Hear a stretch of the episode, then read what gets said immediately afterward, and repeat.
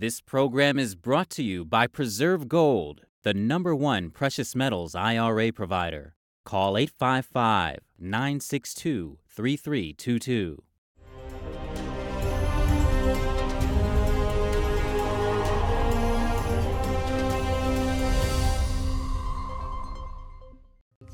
The first American friend I've met in Beijing this year. That's what Chinese leader Xi Jinping said to Bill Gates. The business magnate visited China and met with Xi on Friday.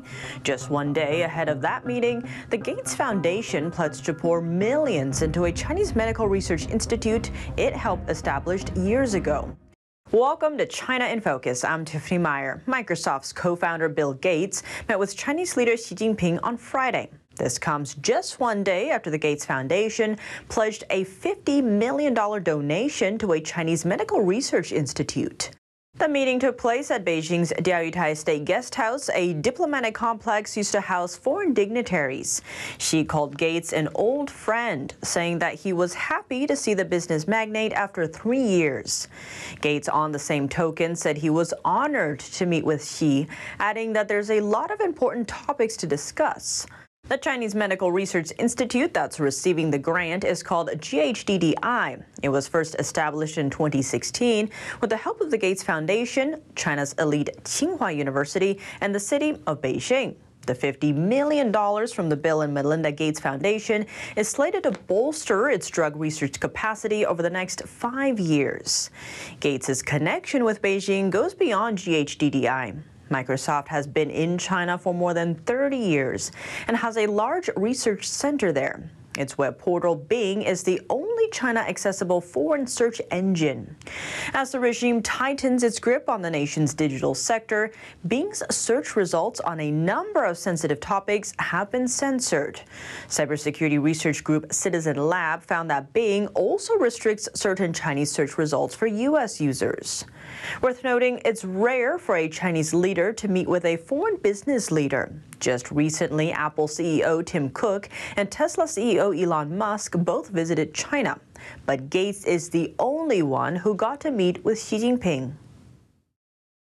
Top U.S. memory chip maker Micron is committing to a major China investment. The company announced Friday it would funnel over $600 million into its facility in the Chinese city of Xi'an over the next few years.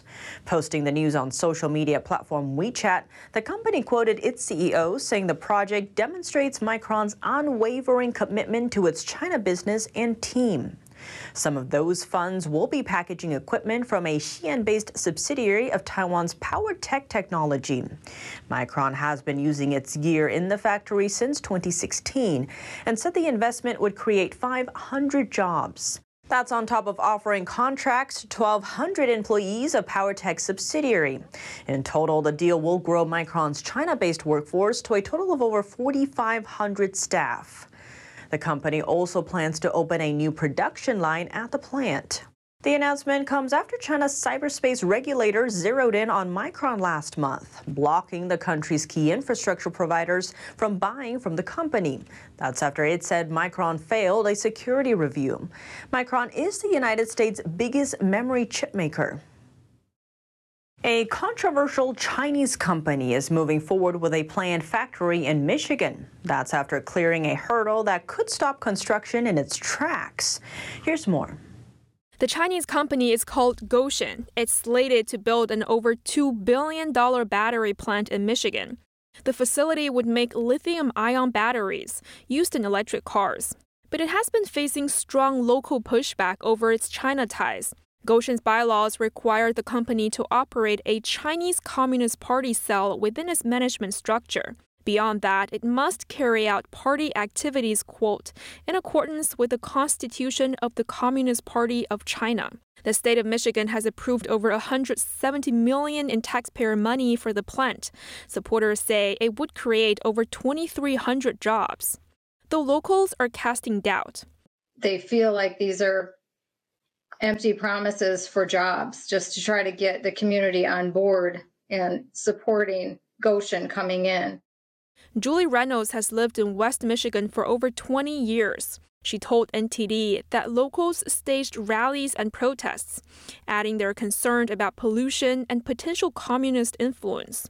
I don't think that we need to bring that in, invite that in, give them tax incentives to come over here when we're essentially fighting a battle with with China on many different levels. So I don't understand why we are um, bolstering up our enemies, uh, so to speak, instead of choosing a company that would better America, that would um, help our citizens and hold true to our values. Amid the heightened tensions, Gotion took a pause and requested a review from CFIUS.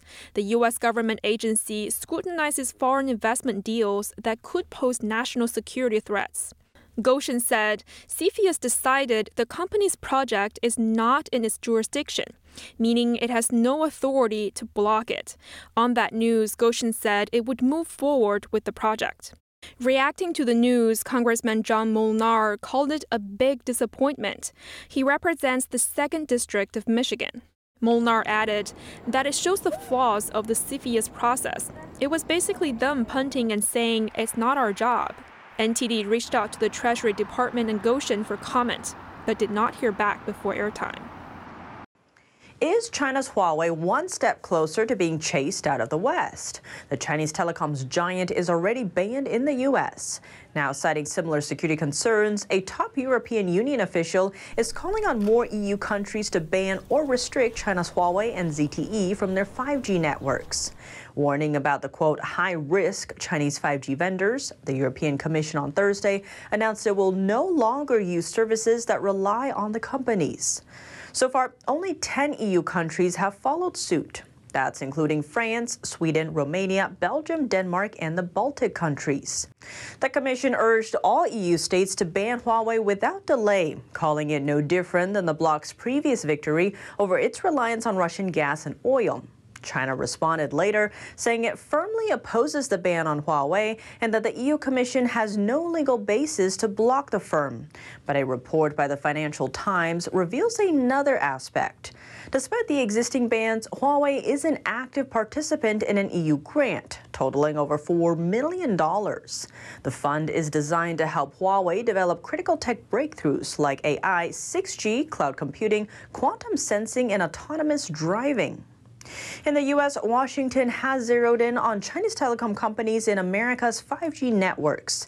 Concerns about the Chinese company's threat are partially due to a Chinese law passed in 2017. It allows Beijing to compel Chinese companies and their overseas subsidiaries to hand over user data if asked to do so.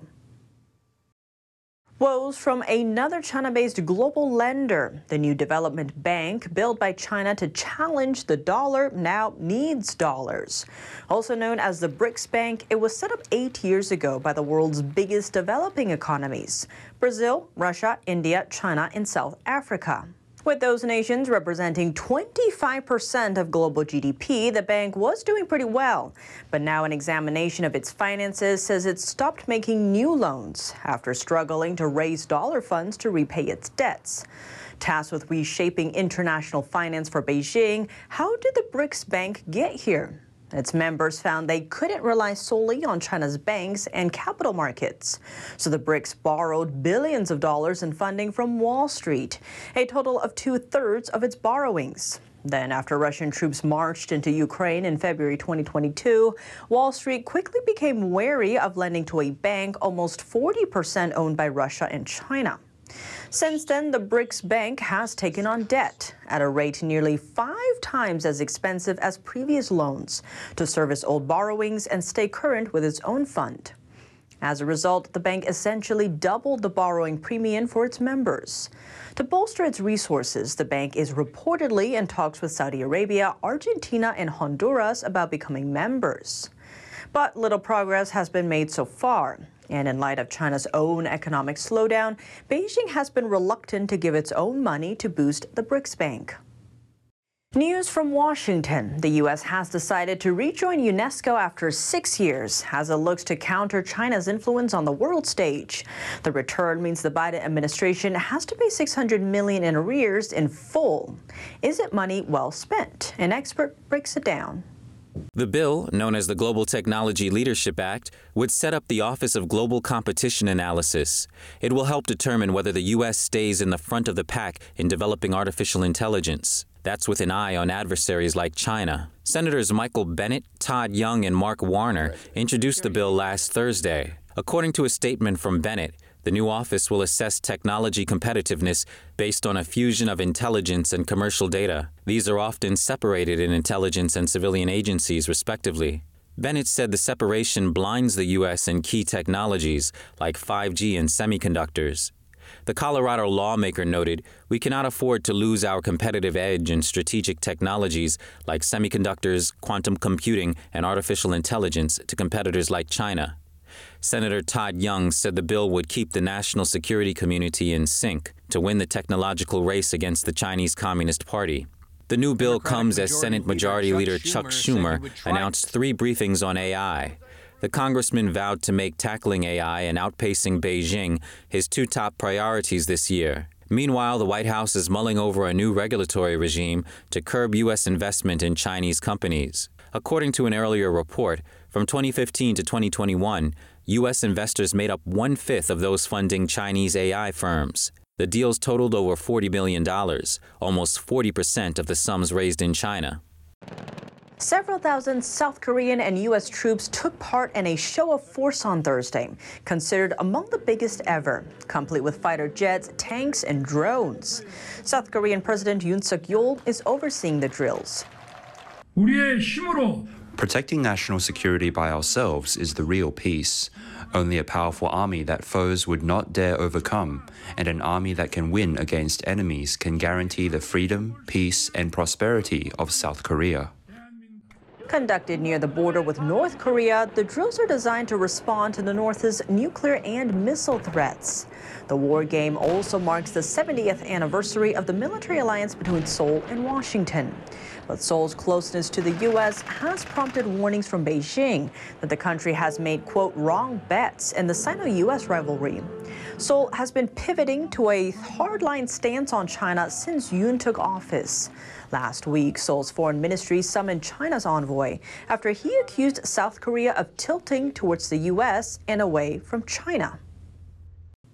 Next, a Chinese teenager broke through the defense line amid a soccer game to hug his soccer idol, Lionel Messi.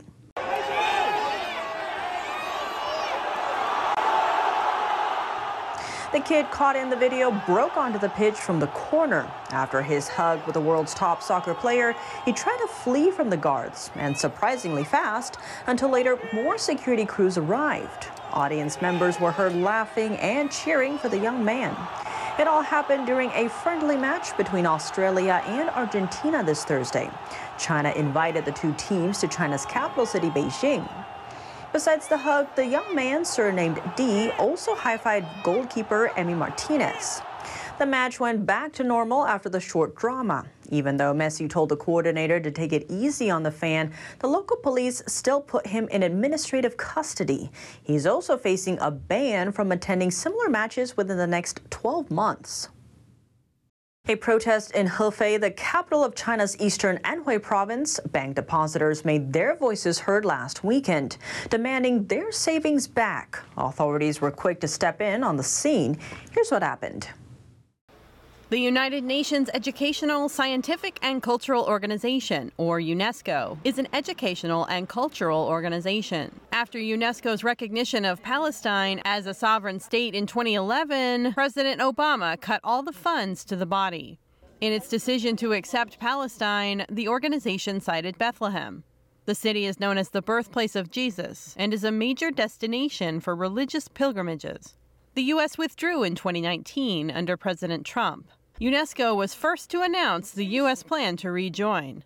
The Chinese ambassador to the organization was quick to criticize the U.S. for its earlier exit and urged Washington to pay its membership dues in full. The U.S. withdrew twice from UNESCO, which had a negative impact on the organization's work. Be a member of, an international organization is a serious issue. Before it can rejoin, the Biden administration will have to pay off $600 million in arrears, plus a $10 million bonus to support the organization. One expert is raising concerns that instead of reclaiming U.S. leadership, Biden's funds will give Beijing an upper hand instead. What's happening now is that China and Russia can, can block UN Security Council decisions um, that are necessary to defend democracy and freedom around the world.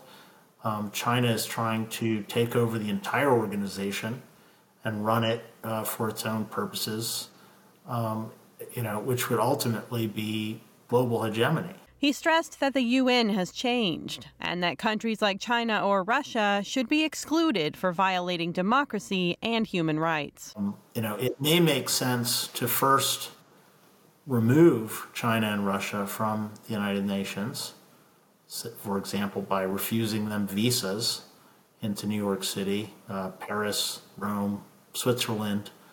Uh, you know, just cancel their visas if those four countries uh, that the cities are connected to obviously uh, cancel their visas, you know, maybe we could essentially kick them out of the UN.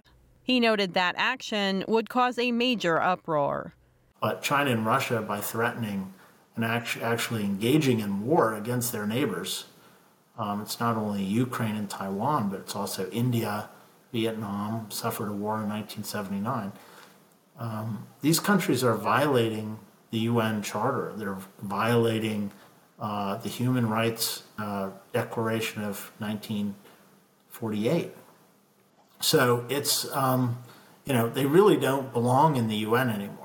Corr added that allowing them to stay and have an influence over how U.S. tax dollars are used globally is a problem. Coming up, China's Huawei back in the spotlight after a top European Union official urged fellow EU states to ban the high risk Chinese supplier without delay. Four years ago, the telecom giant was poised to control 5G networks globally. But now its goal has been reduced to mere survival. What does Huawei's decline say about the geopolitics of the tech world? We hear from John Pelson, former Chief Convergence Officer for British Telecom and author of Wireless Wars, for details. His comments after the break here on China in Focus.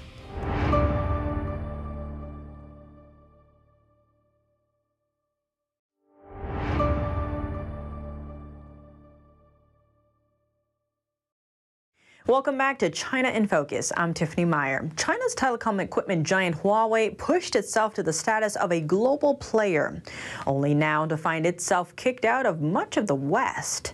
We examine what caused its fall, plus a rare meeting between China's Communist leader Xi Jinping and someone he called an old friend. Bill Gates is in Beijing and plans to pour $50 million into China's medical research sector. What does the friendship say about U.S. China relations?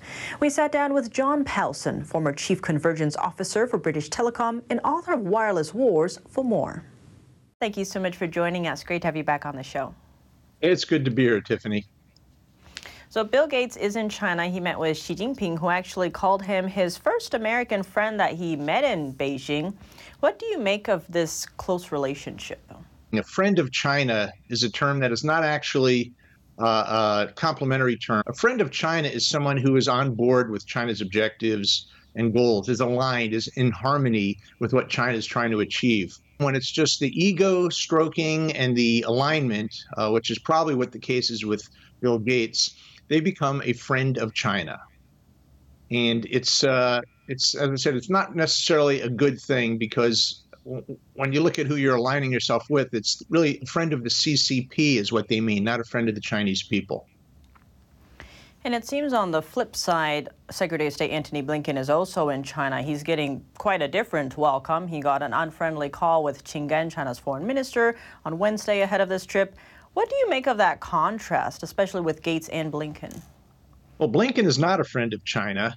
Uh, even if the administration is a little bit uh, schizophrenic in how they want to deal with the CCP, uh, first we're tough on them, we're banning Huawei, and then we're talking about wanting to make them uh, uh, a trading, you know, in, improve trade ties with China, which is, I think, very different. Uh, Blinken represents the U.S. government, and so they're going to be posturing with him as they have, saying that what was the line about not dealing America shouldn't believe we're dealing with China from a position of strength. I mean, that's a pretty provocative, uh, rude uh, expression to use. So Blinken is over there as a as an emissary of the U.S. government, Bill Gates is over there as an ally uh, in many of the causes that China is looking to uh, advance. And on that note, it seems China has been rolling out this red carpet for businesses, especially business leaders. We saw Elon Musk there, Jamie Dimon with JP Morgan Chase, and then giving kind of the cold shoulder to the White House. What do you make of that kind of message coming out of China? It's kind of a funny thing. They know uh, they've always known that the businesses and capitalist societies are there to make profits. The government side is just very different. It's not pursuing, even though commerce wants strong markets for American suppliers and good markets uh, for vendors to America, there's a very different uh, agenda for the for the government. And we do have Treasury Secretary Janet Yellen saying, oh, we're going to de risk with China but not decouple, kind of on that message of trade. But then in China, you do have these clampdowns on Chinese, uh, these U.S. consulting firms in China. So Bain and Co. and Mintz Group.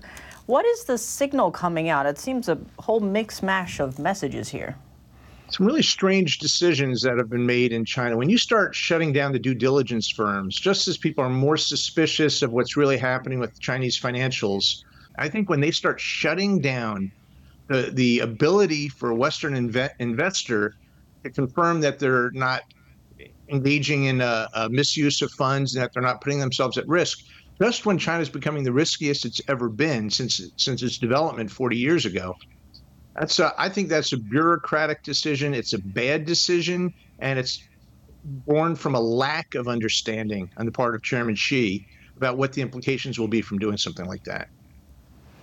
And John, you mentioned Huawei earlier, and speaking of Huawei, it seems the EU is saying it will stop using telecom providers Huawei and ZTE in their country. Those are banned in the States, but what do you make of this latest move out of the EU?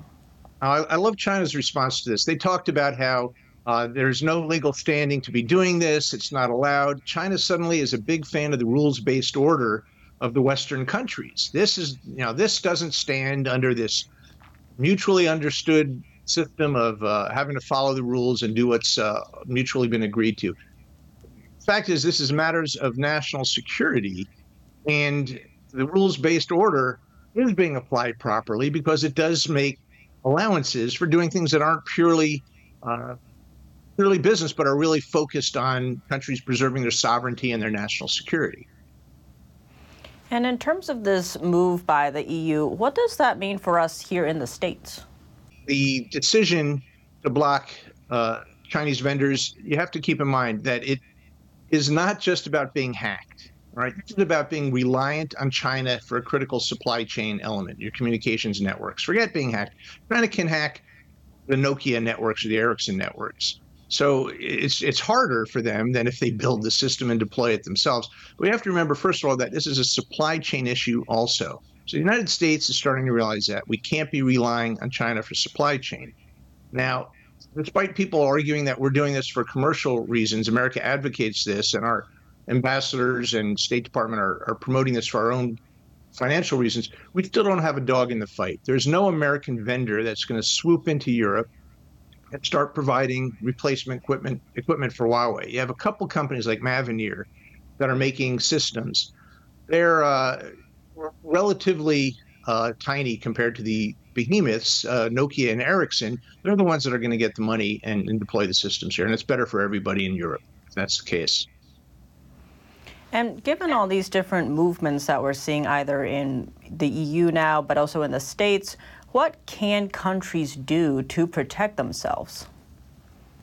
Well, you have to look at your supply chain integrity. If, if you're, you know, I've, I've talked to you, Tiffany, about the example. You, if you put a lock on your door, it doesn't mean no one can break in. But if it's a locksmith you're worried about, and you've got a problem. And so if you're buying stuff from China, uh, you don't have to worry if they have a way to disrupt your supply chain. They are your supply chain. And all they have to do is just stop supplying you. If it's uh, pharmaceuticals or, or, precursor ingredients for pharmaceuticals, if it's electronics, it's board, whatever the the uh, components or technology or finished products are, if you're getting it from China and you need it, then you've made yourself vulnerable. So we have to make sure that we have diversity in our supply chains and we're not reliant on someone who sees us as an enemy. We still see them either as a, a rival or a competitor or some as an enemy they look at us as an enemy. Enemy. We can't give them that kind of control over our own economy and our, our lives. John Pelson, thank you so much for your time. Thank you. That's all for today's China in Focus. I'm Tiffany Meier. If you have any feedback on the show or have something you'd like to see us cover, send us an email at chinainfocus at ntd.com. We'd love to hear from you. Thanks for watching. See you soon.